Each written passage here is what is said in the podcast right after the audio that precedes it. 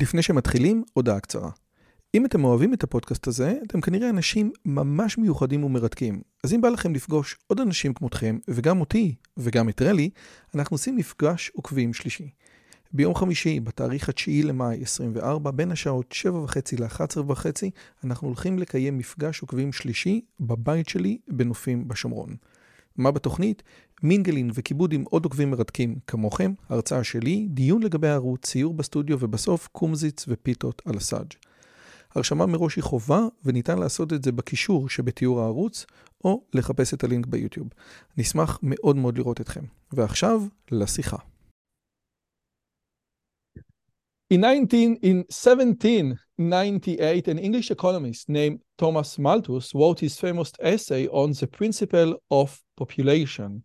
In it, Malthus claims that the population grew exponentially while resources needed to feed this population grew at a linear rate. The difference between the two, he argued, must lead to starvation. Well, Malthus was wrong, and not by little, by a lot. Moving forward, 1968, Paul Ehrlich published the book The Population Bomb, arguing basically the same thing. The book warns of the catastrophic consequences of overpopulation, including food shortage, resource depletion, environmental degradation, and social collapse. It became an international bestseller and had a significant impact on the public discourse on this very subject. My guest today think both Malthus and Ehrlich are profoundly wrong. His name is Marian Tupy, and he is a co-author, along with Gale Pooley, of the new and terrific book, Superabundance, the story of population growth, innovation, and human flourishing on an infinitely bountiful planet. Beside this, Marian Tupy is the editor of Human humanprogress.org, a senior fellow at the Cato Institute Center for Global Liberty and Prosperity, and the co-author of the Simon Abundance Index. He specializes in globalization and global well-being and the politics and economies of Europe and Southern Africa. He is also the co-author of 10 Global Trends Every Smart Person Should Know. Hi, Marian, and thank you so much for coming. How are you today? Shalom, I'm very well. Nice to be with you. Shalom. Have you ever been in Israel? I haven't. I would love to go. Next time you visit, please give me a call. I will give you a wonderful tour, and which is exactly the place to say hi and welcome to my channel. My name is Roy Yosevich. In this channel, I speak and converse with the most influential and interesting people from all around the world, discussing science, philosophy, human prosperity, and artificial intelligence. If you love this talk, please consider subscribing, hit the bell button, and be part of this great community. Now, let's start. You had you made a wonderful book. You and uh, and and your co-author made a wonderful. This is a well, it's a heavy tome full with anecdotes, full with stories, full with fascinating facts, but it is has very big disadvantage, very big flaw. It is too positive. And you know, as Paul Ehrlich knows, that negative books sell more. What are you going to do about this?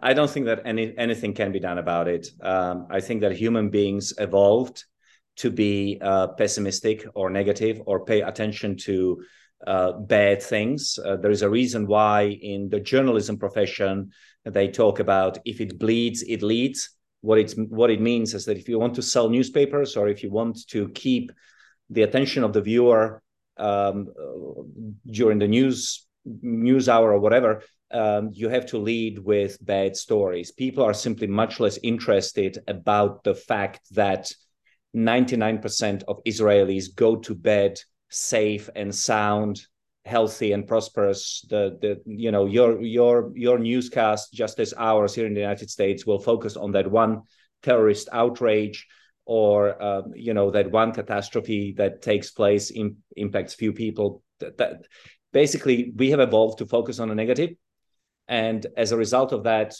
people who publish books about the world ending are going to sell many more copies about th- than than people who uh, basically claim that uh, there's every chance that we are going to be fine. Uh, I, I, don't think anything can be done with that. You know, I can say that your book warns against not overpopulation, but underpopulation.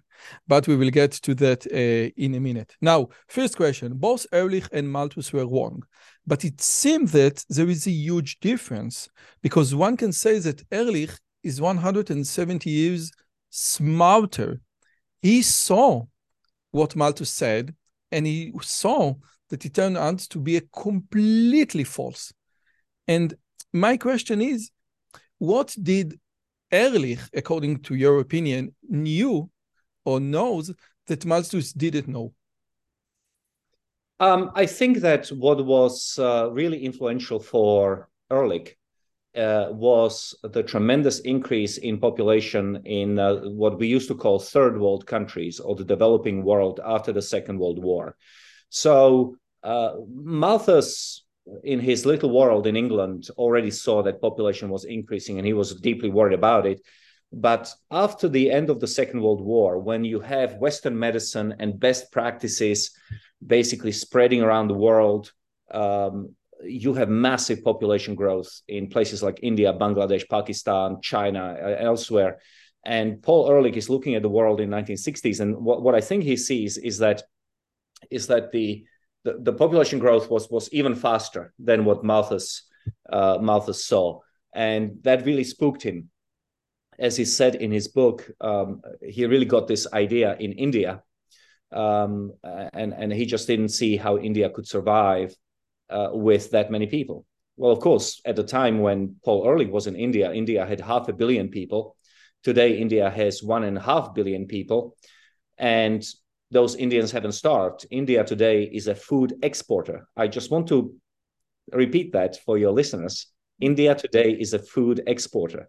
So, so between 1968 and today, Indian population has tripled, basically, um, and instead of starving their food exporters. So, so I think that that that was the key is that um, uh, it was that population boom in the uh, in the post World War era um, that really spooked Ehrlich. Um, but but uh, fundamentally, he was wrong. Yes.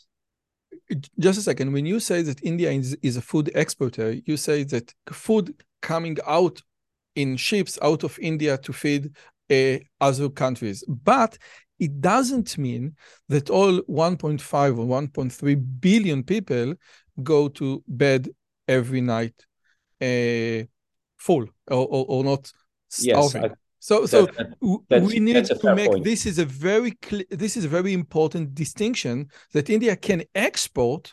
However, the government, the you know, uh, the caste, there's a different caste, many many things can cause India to both export and have many, many hungry people, millions of hungry children going to sleep uh, hungry every night. I would, I would qualify that. I would, I would rephrase that. Uh, India, a lot of people in India suffer from food insecurity, um, which really means that maybe instead of three meals a day, they have two meals a day, or maybe even one meal a day. That is not an uncommon uh, situation in developing countries.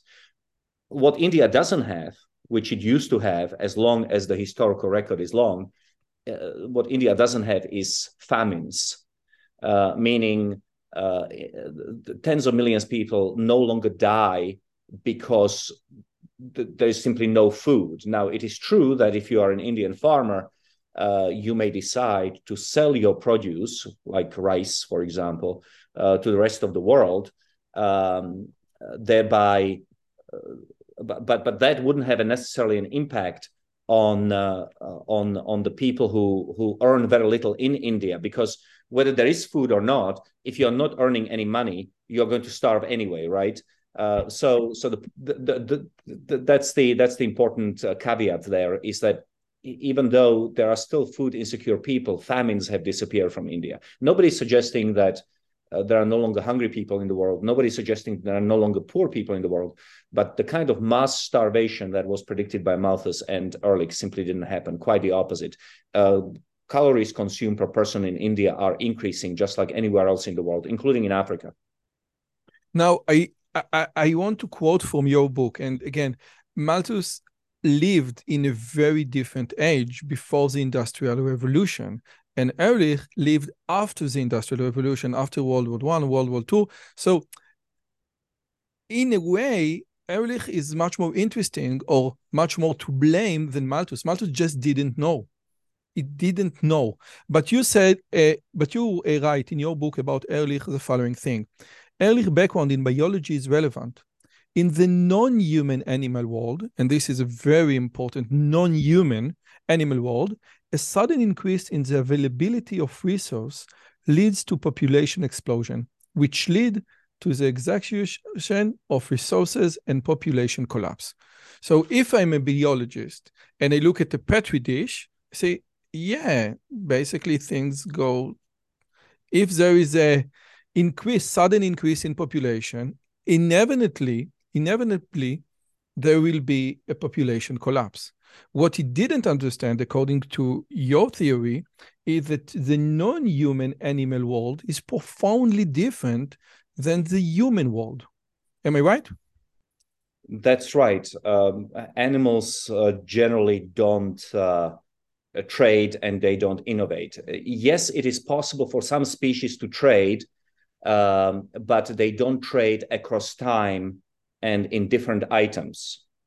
Nobody has ever seen two animals basically deciding, okay, today you are going to give me a bone, and two weeks later I'm going to give you a, a dead rabbit. Uh, things like that don't happen. So so animals cannot trade. They cannot. But but also animals don't innovate generally. Uh, we do have some species that, for example, there's a, a, special crow that will take a piece of burning wood and then uh, uh you know then drop it uh, in a field to to to get um, um, to get the animals scared like rabbits and and goes and and catches the rabbits or or vermin or whatever but uh, as a general rule, that is the extent of, of animal innovation. Uh, something as simple, this was something that blew me away when I was researching for this book, something as simple as female chimpanzees teaching their children how to crack a nut. It can take up to eight years. You know, so so animals don't innovate, and we do basically we do and and and the more of us the, the better we innovate i mean the point is the point of the book is that um, uh, the more people you have, the more ideas you have, and those new ideas lead to new innovations, which increase productivity and therefore standards of living. So, put simply, um, what differentiates our standard of living from that of people in the Stone Age is not natural resources, but new knowledge or new innovation. Let me repeat that. The world today has as much natural resources as it did 500,000 years ago or 300,000 years ago. Uh, aside from a few tons of steel that we have blown out into space, everything everything that mm-hmm. the Stone Age people had, we have. And the difference between their standards of living and ours is new knowledge or innovation. That's all. And and again, one can say exactly the same thing about Africa. Africa is not poor with resources; it is poor with proper management or proper government. And but we will come to Africa later on. You give an, an ex, a great example about sea level. That you know we may uh, you know uh, floods and the sea level goes up and up, and you say we treat this as people we just sit there as the water coming up and up and up, but yeah. there is nothing more farther from the truth. And the Dutch, 300 years ago, could you please tell the story? I, I want to tell it exactly. Well, well, look, I mean, obviously, I'm a believer in human ingenuity. I'm a believer in uh, uh, basically in the idea that things will work out if we have, in spite of having more people. In fact, I believe that people are important uh, for for economic growth and general prosperity. And so very often I will get this question, but what about the environmental effects? And there are some, uh, and people will invariably bring up uh, rise in, uh, in, in, in sea levels. Now, sea levels do not seem to be, the, the, the increase in sea levels doesn't seem to be accelerating, and it seems to be differing somewhat in different parts of the world. But the bottom line is that we are looking probably at one foot uh, per century, one foot per century and and and and so people talk about it as though we are just going to stand in place for hundreds or even thousands of years let the sea level increase until we are going to drown. But that's not how human beings operate. Uh, when we see a problem, when it becomes a problem, uh, then we are going to address it. We are either going to adapt uh, or we are going to address it in some other way. So adaptation, again, uh, only humans really adapt on a conscious level, is a perfect example. Uh, the Dutch 300 years ago decided that they wanted more land and to be secure from, from the ocean. And so one third of Holland today is below the sea level. Uh, it's areas which are dried, and then they build barriers uh, on, uh, you know, on on uh, on the coasts uh, to keep the sea from enveloping Holland. And Holland is obviously a very safe and very prosperous society, and they did that. The Dutch did that. All this marvel of engineering hundreds of years ago when their technology was very primitive and when their GDP per capita was maybe the same level as Bangladesh today. So there's absolutely no reason why we cannot repeat that in other parts of the world today, including poor parts of the world. You know, there is a great joke about God uh, calling as the chief rabbi of Israel and the chief rabbi of Judaism and the Pope and the chief uh, uh, rabbi of uh, Muslim. I don't know how Mufti. how they call Mufti. it. Yeah, and, and and the chief Mufti and say, listen, I'm going to extend the world. is going to be flood again in one month, and the Pope comes back to Rome and say, listen, we need to pray, and the Mufti come back to Mecca and say, we need to pray, and the chief rabbi come back to Israel and say, listen, we need, we have one month, we need to learn how to live underwater. So this is basically people adapt. Yes, people adapt no matter what happens. Uh, same goes, same goes for temperature, basically. I mean, uh, do I think the world is warming? Yes, uh, I accept that. But you know, uh, what matters really is the infrastructure for human survival. If you wake up in the morning in Canada in middle of December or January, and it's minus the 20 degrees Celsius, and you hop on a plane, you can be down in the Caribbean where it's where it's 30 degrees uh, Celsius uh, in in four or five hours so the difference uh, in temperature will be what 50 degrees Celsius. Um, and yet the human being is capable of living in both extremes. Uh, that's because the infrastructure around him or her has been created to suit his, uh, to, to allow him to exist. And temperature is not the main, is not the only parameter that interests us. For for example, humidity plays even a bigger role, more significant role about our feeling about tem- about temperature. So I, I, I totally agree. But let me ask you one thing. There is like the Simon Ehrlich bet. So if you could please elaborate on this bet, and then I want to ask you about the logical consequences of this bet, because people usually bring this bet, and I had a, a Thomas Sowell in Basic Economics bring this bet eh, as a proof too. And my question is, is this Simon Ehrlich bet proof to what? But before we go to the proof of what, what is the Simon uh, Ehrlich bet or so wager? Ehrlich, uh, Ehrlich came up with that book, uh, Population Bomb, and it became extremely, um, extremely popular. And uh, Julian Simon uh, who was an economist at University of Maryland and also a senior fellow at the Cato Institute where I work, he basically looked at the numbers and didn't make any sense to him. And so he asked Ehrlich if he would want to debate him. And Ehrlich said, no, I won't debate you. You are nobody. What do I care? So then um, basically Simon said, okay, then I'm challenging you to a bet. Choose any five commodities and any period of time longer than one year. And let's see what happens. If the population increases, and the price of these commodities increases, then you win and I'll pay you. But if the population increases and the prices of these resources decline, then you have to pay me. And so the bet was uh, the, the, commodities were chosen by Ehrlich, not by Simon, but by Ehrlich for tungsten, tin, zinc, copper, copper, and and chromium, yes, and and, uh, and for ten years. And it was for ten years between 1980 and 1990. And uh, when the wager expired, uh, basically these commodities became 36% cheaper in spite of the world adding something like 600 million people, you know, in terms of population. And so Simon won, and uh, yeah, that's that's the story. Now, what are the logical implications? The logical implications are that human beings are not just consumers, they're not just destroyers or, or consumers or destroyers, they're also creators. In other words, it's possible to create uh, ever more, it's possible to create more resources. It's possible to save resources. It's possible to substitute resources. And it's also possible to get ever more value out of resources that we have. Um, so, so yeah, let maybe we can talk about that a little. Yeah.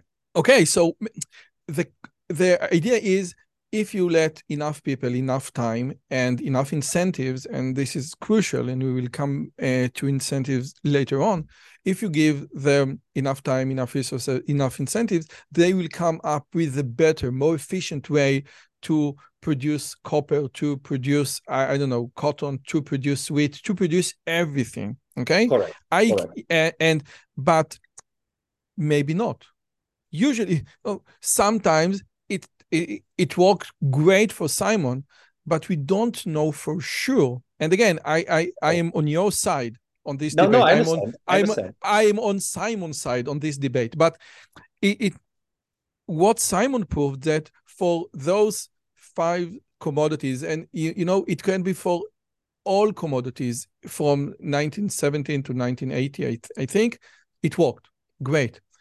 But can we promise can we ensure as humanity that we will always be able to come up with new ways to get out more resources in less money Well, let's No. let's let's look at a couple of things here. One is uh, that precisely because of that time limitation of the bet, uh, we took the bet in our book, uh, Superabundance. Uh, we did it for 180 years, was it? Uh, 178 years, right? So, so in other words, we massively extended the the time frame and also instead of five commodities we have hundreds of different commodities food uh, fuel metals minerals even some services. And everything has become cheaper. So so in other words light artificial light. You blew my mind. You just blew my mind. I i i, I must put this data because it just blew my mind. One hour of artificial light in in 1850 cost approximately three work hours. Again one hour of artificial light in 1850s cost approximately three work hours. Today it costs approximately 0.15 seconds of Oh, work it's, hours. it's it's uh, it's probably even less than that. Uh, th- this is a statistic that came from uh, the work of the Nobel Prize winning economist uh, Nordhaus. Uh, we use that uh, as uh, to to show that other people are thinking like us. Uh, but of course, we we add many more examples like that. Um, so, so the first thing to to understand is that um, obviously we do this over a much longer period of time over many many different uh, resources and they're all becoming cheaper. In spite of the fact that in the last 200 years the world's population has increased from 1 billion to 8 billion. That's important. So the world has you know uh, eight times as many people but things are cheaper. So what the hell is going on? And secondly we have never run out of anything. Uh, this is the key is that all those people who are saying we are going to eventually run out of something need to at least point to one thing in the past that we have run out of. The dodo. Uh, the, the dodo? dodo. the dodo, right? So, so yes, uh, we we have managed to kill some species off. Uh, now, of course, species are created by natural evolution and they die off due to normal um, natural causes all the time. I mean, there's a there's a what it's called the background level of species depletion. In other words, uh, on on daily basis, there is there are species of something that die uh, that have nothing to do with human beings. It just happens because nature is cruel. Animals eat each other, you know, um, uh, or or or you know, or they run out of resources. Um, so so so we have never run out of anything, and there's a lot of ways in which that can happen. I mean, a perfect example of that would be if price of something increases then of course you have an incentive to look for additional deposits. We have more deposits of oil and gas than we did 100 years ago, in spite of um, in spite of using it to power civilization. We have more resource, more reserves uh, that we know of because of course once the price goes up you have more of an incentive to look for it in order to make a profit but that's not just the only way it's not just that we and, and we really know only of a fraction of what's on the planet we have no idea what's 10 kilometers beneath the ground or whatever and as our technology improves we'll be able to dig deeper and so on mm. but now let's assume that at some point there is going to be a limit, right? You can only deep so you can only dig so deep and so so hypothetically, it's possible that at some point we run out of things to mine. Well, yes, but you, what you can also do is to substitute one thing for another. Uh, so, for example, uh, we used guano deposits, which is basically bird poop, uh, in order to increase agricultural productivity, in order to fertilize our fields, because guano is filled with potassium and nitrogen and hydrogen. And um, when the price of that started to increase in the mid 1800s, uh, the German uh, scientists uh, Haber and Bosch came up with artificial fertilizer, which now we make out of natural gas, right? So, so that, that, that would be called substitution. Another way in which you, we can get more resources is by uh, efficiency gains or, or saving. So, for example, 10 years ago, if you walked into any hotel room anywhere in the world, you would see a big blue cable that ran from the wall to your computer. Because if you wanted to log into your computer to get to get internet, it had to be done through a copper cable uh, running from your computer to the wall. Those uh, have disappeared. Why? Because anytime you go to a hotel, you just do Wi-Fi.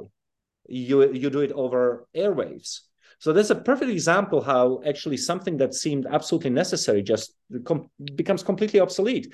And that's a lot of saving. Um, and who knows what the future holds?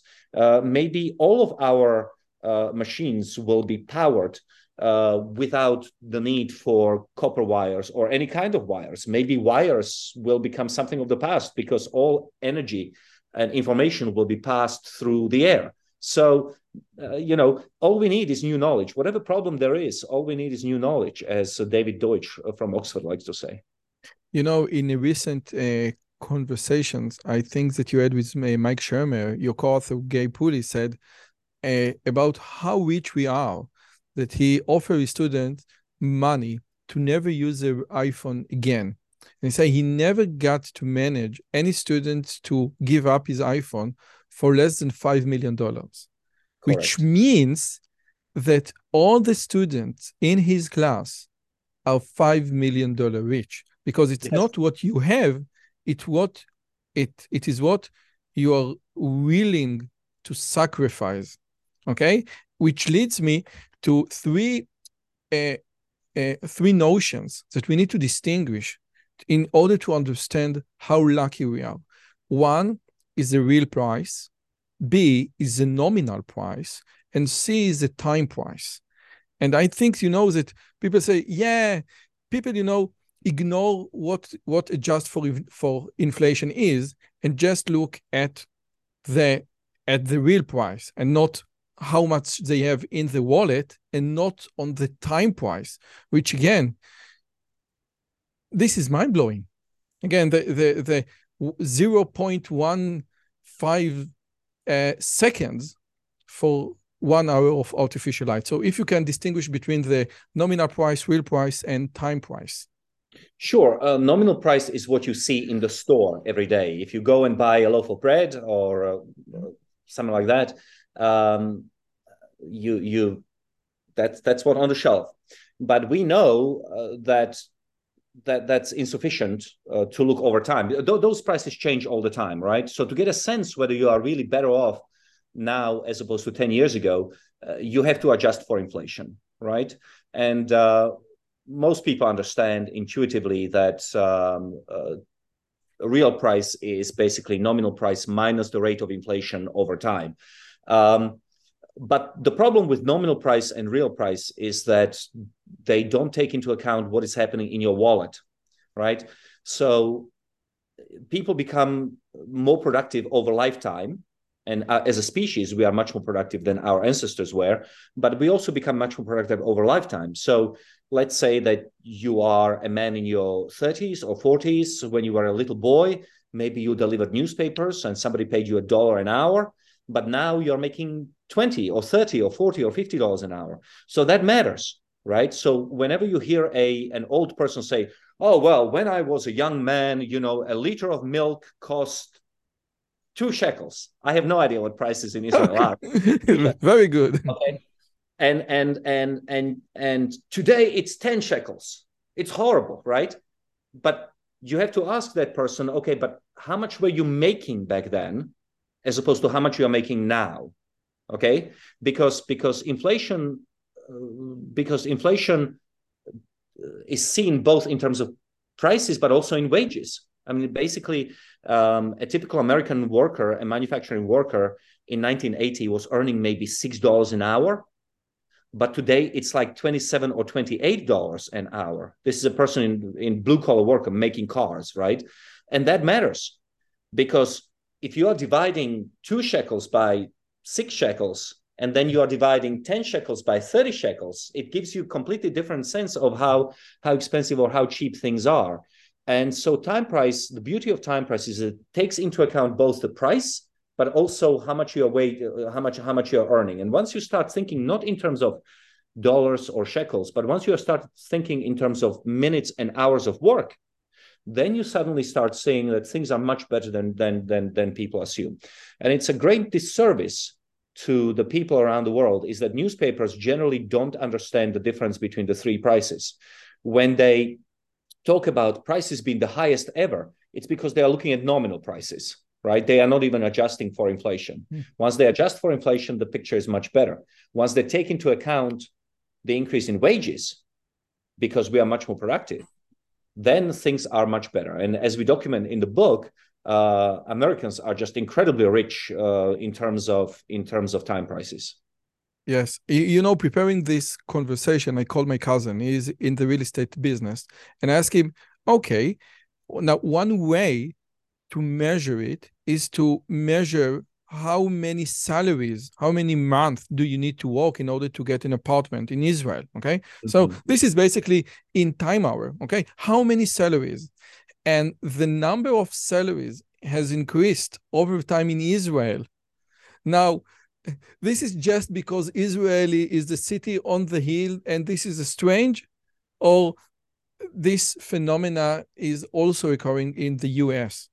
Because again, in Israel, the number of salaries that you need in order to buy an apartment has increased over the years. Now it it increased way uh, above level in Tel Aviv, but it also increased in other in other cities as well. Mm-hmm. So um, that's an excellent point. In the United States, uh, the the time price of housing is lower now than what it was, say, um, 50 years ago. Uh, very few people understand that. That's because what we are focusing on when we talk about prices of housing in the United States is um, very popular metropolitan areas. Our um, equivalent of Tel Aviv, which would be New York, San Francisco, Los Angeles, places like that. Um, and but when you look at the average price of a house in the United States, it is cheaper relative to income today than it was 50 years ago. Um, the other thing that you need to do when looking at housing, and I would love to talk to your cousin about it, or maybe your cousin can do this uh, himself. So, what you need to figure out is what is the average price of a house in Israel as opposed to 50 years ago? What is the square footage of the house today as opposed to 50 years ago? Because in America, our houses are much bigger than what they were in 1970s and also what is the number of people who live in the house? Uh, as the family size has shrunk people have much more space than they used to. And finally what you have to take into account is the interest rate.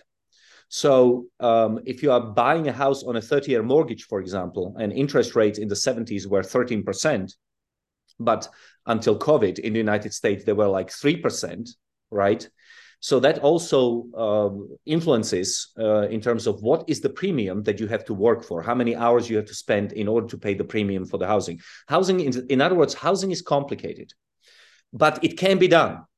And, and again, I, I, I must tell you, you are absolutely right because I know for for a fact that newborn cabin, you know, to store all all these like small shirts and small pants used to be in Israel 80 centimeters width.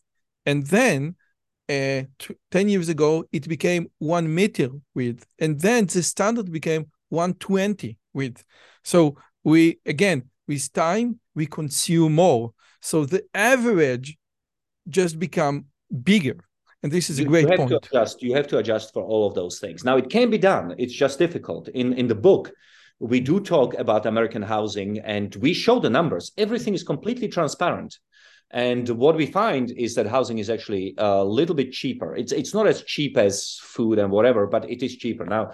Um, there, there, are other problems when once once you start thinking about housing, healthcare, education, and that sort of thing. And one is monopoly, monopsony, uh, things like um, things like NIMBYism, the fact that you actually cannot build housing, much housing in the United States in these metropolitan areas. In Washington D.C., where I live, you've got a height constraint on how tall the buildings can be. If we didn't have those height constraints, we could have high risers all over the city and the prices of uh, housing would drop because there would be a lot more supply. Mm. But the supply is artificially restricted by the government. So, so that's another thing. Therefore, a, a, much better way of, or much much simpler way of getting a sense of how well people are is to compare um, is to compare those areas of the economy where the market is allowed to function properly, such as, for example, production of food. And once you look at that, um, it's it's extraordinary. Um, you know, a, a typical American worker. Hold on, let's. Do I have time to to to look give for, give uh, me give me the give me the uh, the page. Give me the page. Okay, I've, uh, okay, I've got okay. So let's go to uh, let's let's do food prices uh, because I think that will be very interesting for for your viewers. Let's go to page 166. 166. Can you pull it up on the screen or is that not just possible? A, yeah, yeah, just a second. Give me a second. 166, just a second. I think oh just a second. Where is where is the page? Just a second.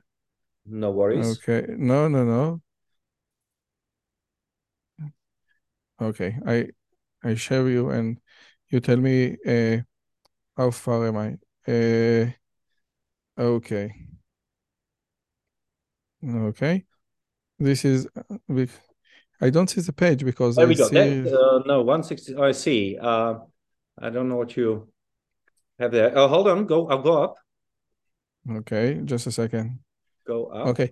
Uh, just give me like the first. Give me the first. I'm, I'm looking for figure five point nineteen. Figure five point nineteen. Oh. Oh, this is. oh, there we go. There we go. Fantastic. You, you see the. this is great. Okay, so for your listeners, what we are looking at here is food prices in the United States or time prices of food from a blue collar perspective, meaning somebody in the manufacturing sector, sector making cars, uh, uh, over a 100 year period between 1990 and 2019. So, as you can see, the time price of eggs, meaning the amount of time that you have to work in order to buy eggs in the United States, has fallen by 97%. Which, which means that yeah, one uh, uh, that, that one container of egg one you for the same money one now you can uh, buy 20 uh, 26 containers 36 36 36 i'm sorry. 36 so for the same amount of work that would get you one egg or one dozen eggs you now get 36 eggs today so your abundance has increased by 35 by a factor of 35 or 3500% right um, hence sugar, sugar, um, uh, ham. I don't sugar. think that would be very popular. Yeah, we don't eat ham. We don't know. This is a kosher podcast. That's right, kosher podcast. So on average, on average, food prices in the United States have fallen by 91%, which means that now you can get 11 items for the same Marian, amount of. Yeah do you have like an intuitive explanation why some commodities for for example like eggs and sugars and ham uh, are extremely high in this ratio, and some are extremely low. Do you well, have like uh, this intuitive ex explanation? Uh, I don't. I don't. We didn't look into we we didn't look into that, and it would be wrong for me to speculate. So, okay. So with uh, uh, with your permission, can we move on to the harder questions? Sure. Okay. If I understand your argument, it is not for more people, but for more people in an open society, free market, where people have incentive to invent, a society that motivate entrepreneurs. This is basically what you what you're saying. And what's your case for more population in uh, non-open societies like China? Uh, you mentioned the story of uh, Steve Jobs that his father, his uh, biological father, was born in Syria, and said, "What happened? What would have happened if Steve Jobs would stay in Syria? The history would have looked otherwise." But now we have other Steve Jobs in Syria that we don't that they don't live in Silicon Valley. Do you have any argument for more people in non-open societies? Well, uh, I, I I never thought about that way. I mean, the, the point I was making is that obviously population is important because people produce ideas which lead to innovations, mm. but it cannot be the only story because if population was all that mattered, then China would have been the world's richest country always. China has been the most populous country in the world for mm. 2000 years, mm. but until recently they were dirt poor. And it was only after China started to liberalize in the late 1970s that um, it became more open, that you had this sudden huge explosion in. Um, in wealth creation. I would make, if I may, I hope this is not too controversial, but I would make the same point about Israel um, you know, the, you have the same Israelis today that you had in the 1960s and 1970s and 1980s, but Israel was an economic basket case until the 90s. And then suddenly you had this massive explosion in wealth creation, prosperity, and economic growth. Why? Because you had economic reforms beginning in the 90s that have uh, that have allowed Israelis to implement their God-given talents in a much more open risk-taking fashion. Um, you so know, I, this is due to Milton Friedman. When Milton Friedman got his uh, honorary doctorate from the Hebrew University, he said the following sentence Never in the course of history, a nation uh, gained more from capitalism and free market like the Jews. And never in the course of history, a nation did so much to to break capitalism and free market like the Jews. Okay, so yes, well, I know it's it's a funny thing. Uh, Jews tend to be overrepresented both in terms of hating capitalism, but also loving capitalism. Whether it is uh, Ayn Rand, uh, who I believe was Jewish, or whether it is Milton Friedman, so you have a lot of Jewish defenders of capitalism.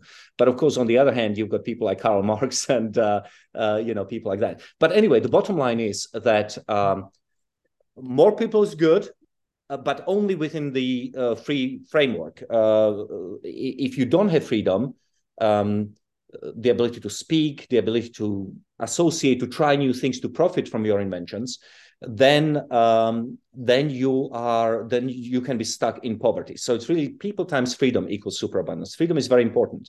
And, and again, uh, you you you tell the story about the Supreme Court in Hong Kong and why Hong Kong is so profoundly different from China. People love to invest in Hong Kong, or at least love to invest in Hong Kong. But now, you know, Hong Kong wants to pursue humanity or the restaurant as civilization that it is different from China. And what they did is to uh, get supreme to get British uh, uh, for the Supreme Court and say, listen, we are uh, we are close to China, but if something goes wrong, these are the people who are going to uh, make order, to make justice. And we count on the British and we count on the tradition of the British Empire to make, yes, this will be fine. But again, this is a, you need to be very mature to take all, to let go of your national pride and say, okay, I get outsiders as Supreme Court. And many nations don't do it. Therefore, we have such a profound problems in Africa that it seems that no one can uh, no one can solve. Yeah, uh, so there's a high correlation between democracy and openness, but but you don't actually have to have democracy in order to generate a lot of economic growth. You can still have open society without necessarily a democracy.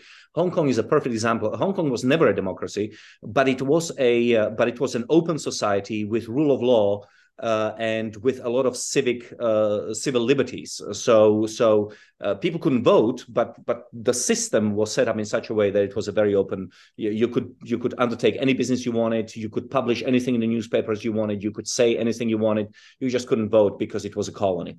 Um, so uh, so as but as a general rule, uh, democracies tend to be more open than dictatorships and. Um, um, so so freedom is important, um, and and so is um, and so is the ability of of uh, people. Um, the whole look right now, the world relies on um, on on the developed West, uh, where I include Israel, in order to produce the innovations that then spread out to the rest of the world. So the whole world benefits because there are small parts of the world, Western Europe, Northern America, Israel, where you have a lot of innovation. Imagine what would happen if Africa, Latin America, um, um, uh, uh, huge parts of Asia uh, suddenly became really a hardcore part of the global economy. If people there had uh, access to the rule of law and property rights and and and free press and so on and so forth uh, obviously uh, an opportunity so th- th- i'm sure there are a lot of steve jobses in in africa and latin america and elsewhere who are never going to get a chance to benefit humanity because they, they are stuck in a horrible place part of the reason why you know uh, some form of immigration, uh, hopefully a well-regulated immigration, is actually quite beneficial. America is certainly benefiting from a lot of uh, immigration from the rest of the world.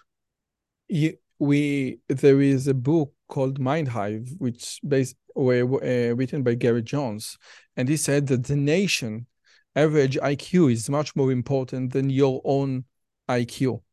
And in in this book, he argued that there is a negative correlation between the average nation IQ and the level of corruption. And it at and according to Garett Jones, it had, it has nothing nothing to do with moral values the idea is that being corrupted as a government is inefficient, is non-efficient. If you want to make things progress, corruption and pride, and you know, and, and all those things uh, hold the state back. And my question is, you almost never mention the word intelligence in your book, but what's your take on this? On on maybe the average nation's IQ is a, is a is a huge factor in superabundance and prosperity and and uh, just a second and innovation in human flourishing.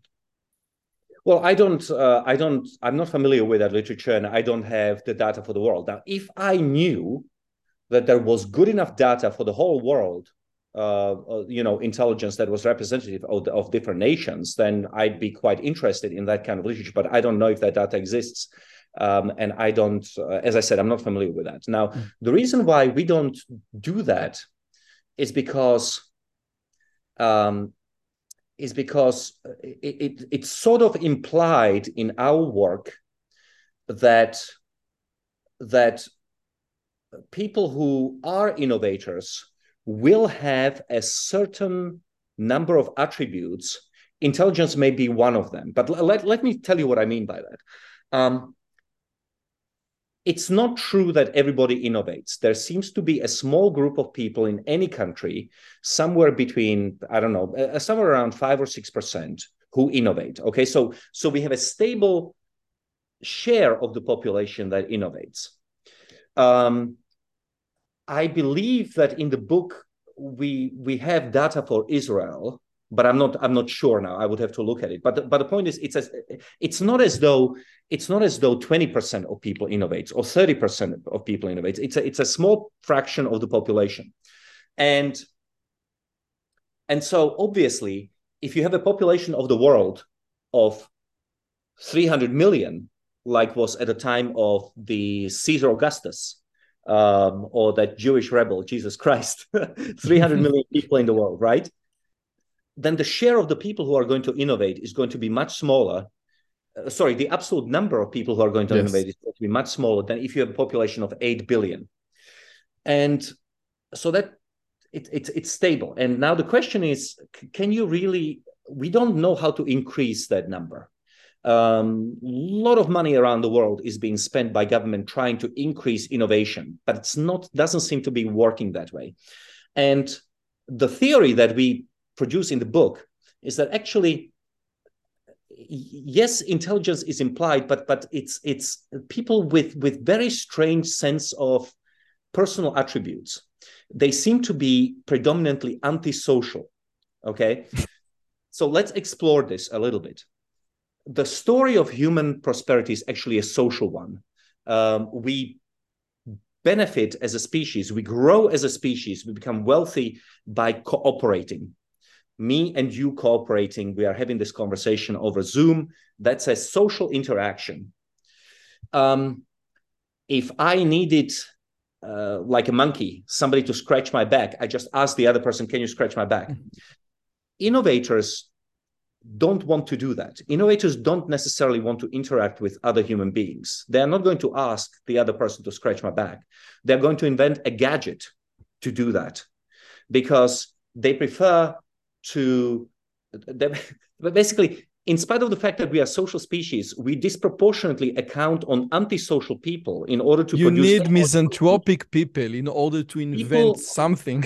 this is right. great people who hate asking other people for help are more likely to invent something that is going to move humanity forward. Now, is intelligence implied in that? Wow, I'm going to use this sentence Probably. so much in the next semester. This is great. yeah, this is great. Uh, yeah, so so so so that's the that that's the working hypothesis is that um, uh, it, it's a, it's it's people who have these personality attributes and uh, is it, is it likely that many of them are highly intelligent? Yes, it is. Does it differ all that much across nations? I don't think so. I mean, I'd be astonished if, um, uh, if Israelis uh, who have very high IQ had a much higher share of the population that innovates, uh, as opposed to you know a small share. So, you lived in South Africa for uh, quite for quite some time. And well, I, was, I was born in Europe, but I I grew up in Czechoslovakia and in South Africa, and then in Britain. Yes. And many people say, you know, uh, I, I just saw this uh, uh, Google Earth photos of the white neighborhood, and then a, a, a road of six meters, and then the black neighborhood, and this is astonishing.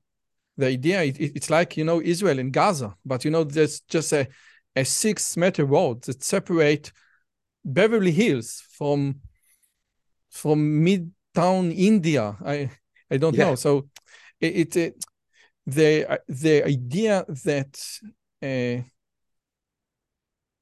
uh, human talent is not equally spreaded is a very very rough idea to digest. Nevertheless, uh, it's like uh, Watson said that all the be- all the aiding pro- all the aiding programs that we give to Africa are based on the fact that okay, there this is just like Europe, but then those aiding programs are failing again and again and again. And again, well, I mean, this is a know. very controversial thing, but it seems that we that we ignore it, and maybe this is bad to ignore it. I don't know. Well, uh, I mean, uh, look. Um, obviously, there are there are different outcomes uh, between different groups of people. Um, Jews typically have been overachievers. Uh, that that that is a well established fact. But I don't know to what extent we can say uh, we have no idea about how much human potential there really is in Latin America, Asia, Africa, and other places in the world, or, or Russia for that matter, because they never were free to really um, to really apply whatever god-given talents they had uh, in order to benefit their own societies or the world right so um, um, russia um, you know have they ever had a sensible government not really. Um, how many countries in Africa where you can say that people have the ability to apply their their, their talents? Maybe Botswana. Maybe Botswana, not very corrupt, pretty well run, decent rule of law, protection of private property. How many countries in Latin America? Chile, Chile. Pinochet, Pinochet.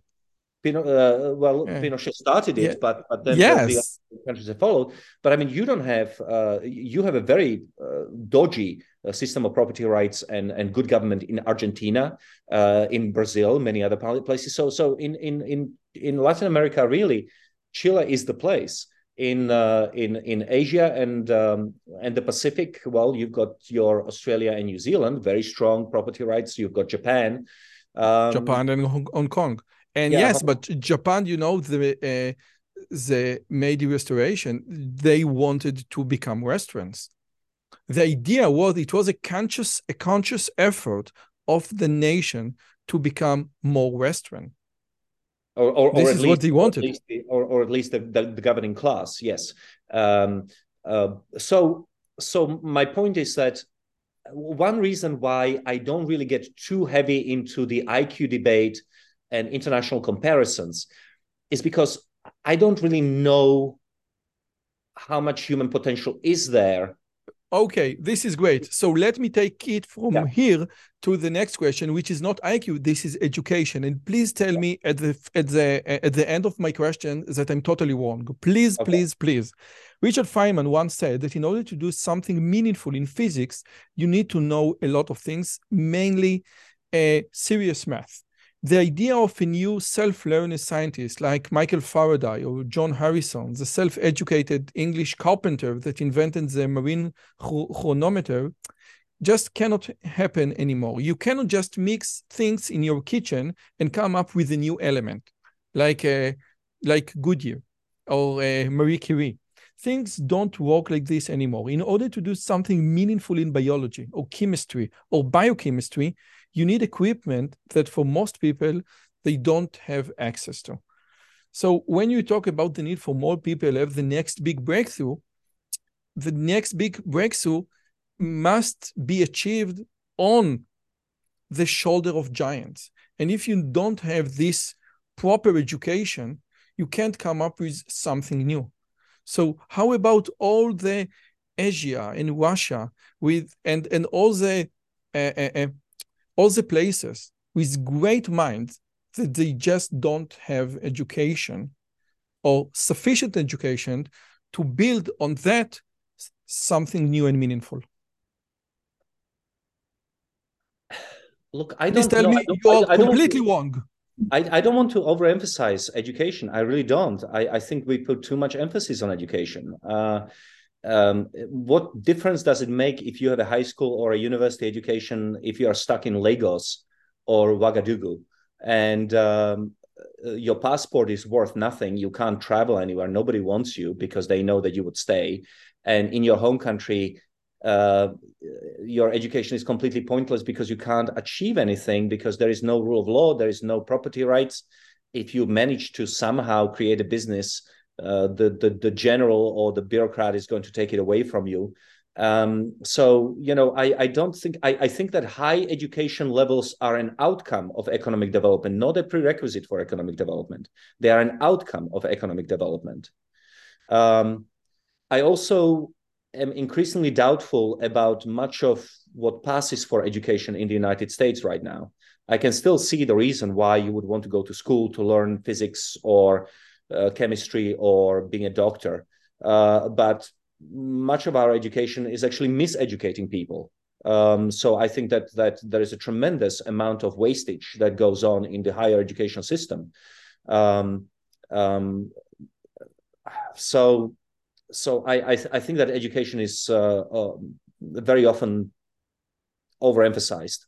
I also think that a lot of knowledge can be soaked up by people in the workplaces uh, the greatest engine behind economic development in uh, developing world is not necessarily education at home, but education in the workplace. Uh, the the tacit knowledge which is passed on to you via multinational corporations that are embedded in your country. So you have a corporation that opens a store or a factory, um, and they bring with them a lot of tacit knowledge that they then give to the workers uh, workers there. So yeah, I guess I'm I'm in a funk mo- mood mm-hmm. uh, about the education system, and uh, I think that uh, there are certain disciplines that you cannot avoid um, having to learn more, uh, but um, I just don't think it's as important as as most people think.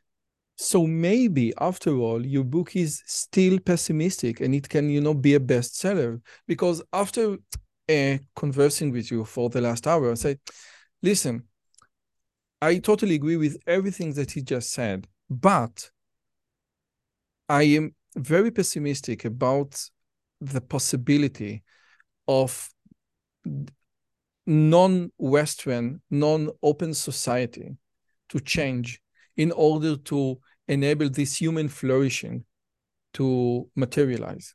What can I do? Okay, what can I do in Africa, in all in all the corrupted nations in South America, in Asia? What can they do? Because you know, uh, cultural changes sometimes are much more harder to achieve than biological changes. What can we do? Okay, you I absolutely agree. I sign on everything that you just said. Can we change the culture of a society in order to make it more open? Can you actually see in your eyes that in China the government will let people to say whatever they want? Um, I think I'm more optimistic than you are because, of course, in the last um, in, in, the last 100 years, we have seen uh, non-Western societies change track and prosper. Um, Chile is a good example of a Latin American country that has adopted um, whatever you want to call it. Maybe maybe let let let's call it a, some sort of a package of uh, uh, Western ways of development. The um, Chicago Boys, the, the, the Ministry Boys, yes. of yes, yes. So so um, it we have seen it. We have seen got it Western places. traits. Yeah, uh, we have seen in other places. Uh, Botswana, a country that I'm quite familiar with, uh, it's an African country. It is pretty well run. Um, uh, you know, and has had very high rates of economic growth uh, until recently. Um, that's an African country. Uh, again, a, a relative success story. Um, we have countries uh, in uh, we have South Korea, we have um, uh, we have Taiwan, we had Hong Kong before it was subsumed into China. We have Singapore. Um, all of these countries have picked certain aspects of the of whatever you call it the, the, the recipe for development and they have succeeded and let's not forget india india is a big deal india um, for the first 30 years or so after independence or 40 years uh, was a basket case. And then they too have changed, and they've changed within the democratic context. So they didn't need Pinochet to do that for them. In 1991, they basically decided socialism doesn't work. Thank you very much. Um, we are going to liberalize. Now, is India a free market paradise? It's not, but it is much, uh, much freer than it used to be. They are democracy. They have freedom of speech, freedom of the press. Uh, they have rule of law, um, and so property. The who, who idea thought, of... who would have thought who would have thought in the 1960s or 1970s that India was going to be a, a success story. Uh, in fact, economists were obsessing about the Hindu rate of growth, right? That, that it was never going to grow. Now it's uh, they thought the the equilibrium in India was going to be like two or three percent forever. Well, it's seven percent. Okay, so so uh, does culture hold nations back? Yes. Can culture change? Yes. Um, it's difficult, but it can happen. Okay. Uh, let us pray together. okay. I want to be optimistic. I, I, I, I, I truly want. Okay. Last question. As an Orthodox Jew, uh, you, we know that there is a, a negative correlation between uh, the number of children that you have and your level of education. The birth index in all developed Western society are decreasing and decreasing and decreasing. In Japan, I think is 1.5, which means basically means that the population is just vanishing uh, uh, year after year. Korea in, in Korea it's one it's zero point seven five. And 0.75 and in all western educated countries we have basically the same thing i had a i had a conversation with douglas murray about the strange death of europe basically the same thing the only exception that i know of is israel correct which is not just orthodox uh, orthodox uh, jews which produce much more uh, kids but also secular jews the correct. number the average number of for secular family in Israel is approximately three. And Correct. what I have my own interpretation, but before I want, but but let's hear your interpretation to this very strange data. Um, the, the interpretation I have is what I've heard about is that uh, Jews are simply much more optimistic about their future in Israel um, uh, because the economy is doing well and the country is doing well. Uh, that's basically what I what I hear, mm-hmm. but I cannot opine beyond that because I'm not a specialist. Uh, what, what I can tell you is that in my talks I use Israel as a hope for uh, the Western world because I say it is not unavoidable that people will have fewer babies. Look at Israel, where both secular and Orthodox Jews have many more babies than is necessary for replacement level. So that's very encouraging. And from what I hear from uh, people who know more about this stuff, it's because uh, there is more of a sense of optimism in Israel than than other places. But but I would much rather prefer to hear from you what you have to say and uh, how you analyze the situation. Uh, so, oh wow. Uh, okay one thing is that first i i really don't know i think that i know but i i i truly don't know i want to say that in the subconscious level there is like a, even for secular jews we want to move on we want to move on and we want to keep producing maybe after the holocaust and the holocaust is a very deep scar in the heart of every Israeli, even in the subconscious level. Sure. Let let me have more kids. You know, I one generation after the Holocaust, people have just w- one kid. If we need to get, if we need to, if we need to run away, just have one kid, and that's it. Uh, but on another level, I think, and I had a Professor Gadya here. He he Professor Gadya from the Hebrew University, he wrote a book about the difference between the German science and the Israeli science, and the difference between the German way of thinking and the Israeli or Jewish way, way of thinking. And in Israel, the culture itself, and I think that it is rooted in, in the Bible and in Judaism itself, because you cannot be a whole if you're not married, you cannot be a whole if you don't have kids. Mm-hmm. Uh, ben Gurion, the first prime minister in Israel, used to give a Ben Gurion prize for a mother with 10 children.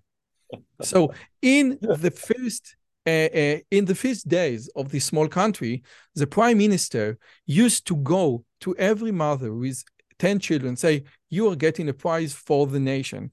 In uh, like 20 years ago, the, uh, the belly of, you know, the pregnant belly wasn't a private property of the woman. It was like a collective property that uh, people used to say, "Oh, this is a great, this is great." So it it became a collective thing, and it still is.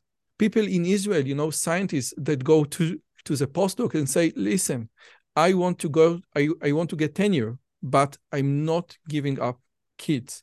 And this is so profoundly different from the US and Germany. You don't speak about kids in Germany. You don't speak about your kids in the US. You are in, in the US and especially in Germany, you are either a scientist and dedicated to science or a family. And kids are like burden on your legs. And in Israel, this is exactly the opposite. Yeah, well, I, I hope that you're right, and I, I, think that we can certainly learn something from from from the Israelis. Um, I, I I believe in freedom. I believe that people should have as many families, uh, uh, as many children as they want. Uh, what what the book is intended to do, there is a goal for the book. The book is meant to tell people, do not believe doomsayers who are telling you that the world has to necessarily end because uh, huge chunks of the world's population men and women uh, parents are refusing to have children because they believe the world is going to end because we are going to run out of resources and that sort of thing and what we are saying with this book is uh, you don't have to don't believe that uh, it's okay to have kids we are not cancer on the planet to have a child is not an act of selfishness. Every baby born into the world is not just born with an empty stomach, but also with a brain capable of creating more value and uh, making the world a better place.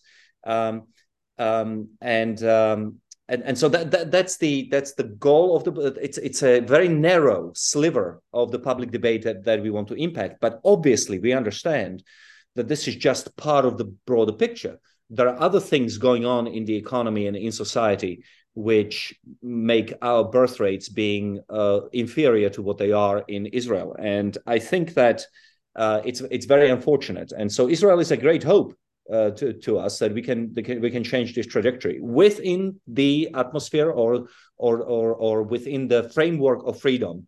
Uh, obviously, uh, just as it is in Israel, nobody's being forced to have children. You do it because you want to do it, and uh, I, I hope that we can learn from you you know, there was an article in Times Magazine, I think three weeks ago, that suggesting women to mate with short guys in order to produce short babies because short yeah, babies. Yeah, yeah, it, it's it's uh, it's it's ridiculous. Just ignore it.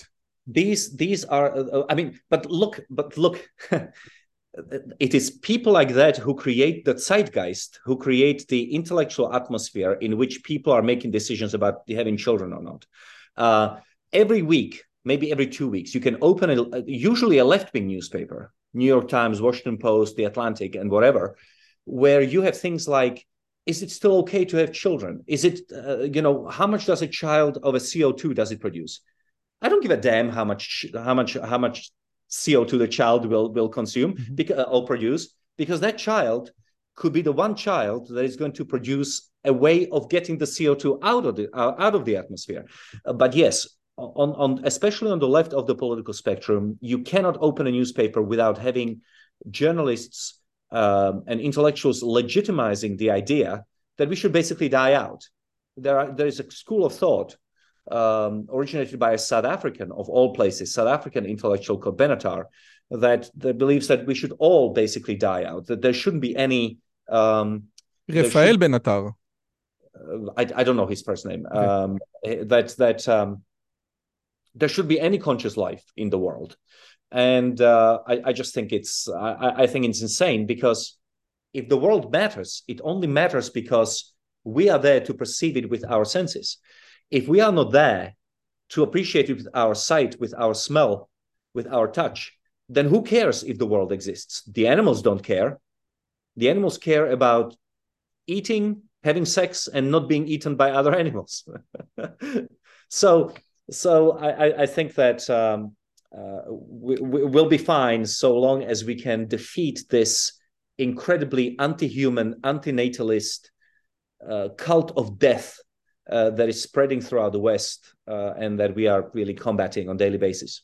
And and again, this cult of death is strive for the pessimistic view of no purpose to life, no meaning, and maybe in Israeli, even the secular has meaning. Once you have true meaning to life, you can't have this death cult like Raphael Benatar, like antinatalism, yes, which everything is more important than human beings. The Gaia is more important. The mm. idea of meaning in your life, of purpose, of something that is bigger than yourself, maybe maybe talks, you know, maybe what you say, talk to people that say, yes, my life has meaning. And if my life has meaning, what you talk resonate well. But if my life is just a random chaos of atoms in the universe,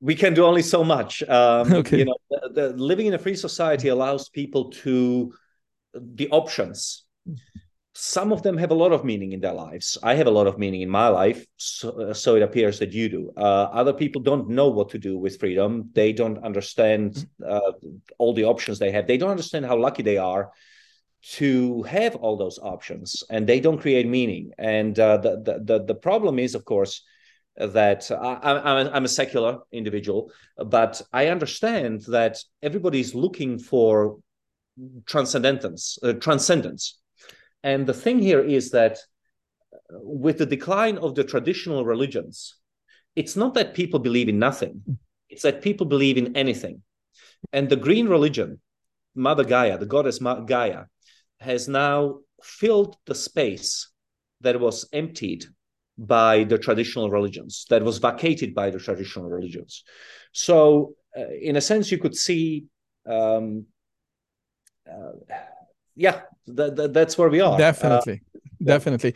I will just add one thing that you know that the gay movement, the LGBT movement was or, or is uh, in in a nutshell for the destruction of the family unit. But in Israel, the gay community are fighting for making families, for having babies, and this is again something that is truly unique to Israel. Even the gay community in Israel want family, want babies, want to have babies. This is something yeah. that is so profoundly inherent in the in the Israeli psyche that everyone wants baby well, I, I would, I would, uh, I, I would simply, uh, I would urge you not to paint with too broad of a brush. Uh, in in the United States, um, we do have, of course, now uh, gay marriage, and a lot of gay people are having children. Of course, of course. Uh, so, so uh, like that. I mean, in any kind of a community or association, you will get crazy people. Uh, there, there is no question about it. Hmm. Uh, but um, uh, I, I am but but but I also think that um, a, lot, a lot of gay people have an aspiration in the United States to have a family and have children, which is which is obviously a, a great positive. And I'm glad that's what's happening in Israel as well. Yeah, definitely. Marian Tupy, thank you so much for your time and for your insightful and eye-opening book. Thank you so much. You know, I always ask my question, my my, I always ask my guests two questions. Uh, one, you wrote this wonderful book, but can you recommend another book that you read in the last five or 10 years that truly changed the way you uh, perceive life or the world? Um, I, I think I I uh, I very much recommend uh, any book by Steven Pinker. Um, you know, Enlightenment, Enlightenment now, Enlightenment now. Very good book. The, um, the Blank Slate the blank slate, and uh, the, oh, he's great top-notch intellectual. A colleague of mine, uh, Johan Norberg from Sweden, has written a wonderful book, Open, which goes into greater depth than than we do in uh, Superabundance about the importance of openness of society to new ideas and new experimentation. So, Nyborg, Johan, Johan Borgman, because there is Helmut Nyborg, which uh, which, no, no, no. which is Norberg. an IQ researcher. Yeah, yeah, Norberg, Johan Norberg. Um, yeah he has a book out um, called Open. Uh, that, that that's a very good book. Um, as I said, pretty much anything by Steven Pinker. Uh, great books by um, uh, by um, uh, Matt Ridley, Matthew Ridley. Oh, uh, this is oh, he is great. The he Rational Optimist, uh, how yes. innovation works, and and and things like that. So so that that that should hopefully get you started. This is a book by uh, your friend. How collaboration and curiosity shape humankind. Oh, yes. this is great. Yes, that's okay. That's very good. Um, okay, this is great. And final last question. Uh, as a very productive human being with this great book and so many other things that you do, can you give me just one productivity tip that works for you? That works for me. Um, I wake up I was never asked this question before. Uh, identify times in your day when you are most productive and and really work then. Um, one great thing about the, the silver lining of the covid pandemic is that uh, we no longer have to work nine to five and be in the office but we can stagger our day in a much more productivity conducing way. So what i do i wake up at 5 a.m in the morning uh, and i work till about noon um, maybe like 11. Uh, then I go for a swim. Uh, and then I have lunch and uh, I, I, I work later, but I'm I'm much more much less productive in the afternoon. So so I have identified in my life that I'm much more productive in the mornings, and I like to do that um, I, I, don't know. Uh, the world is quieter. I feel like I'm getting more out of out of the day by by starting starting earlier, um, and um, early start and a cup of coffee makes me happy and very productive. You know, I had last week I had Dan Pink on on the show, and he a few a few years ago he wrote a book called "When: The Scientific Secrets of Perfect Timing."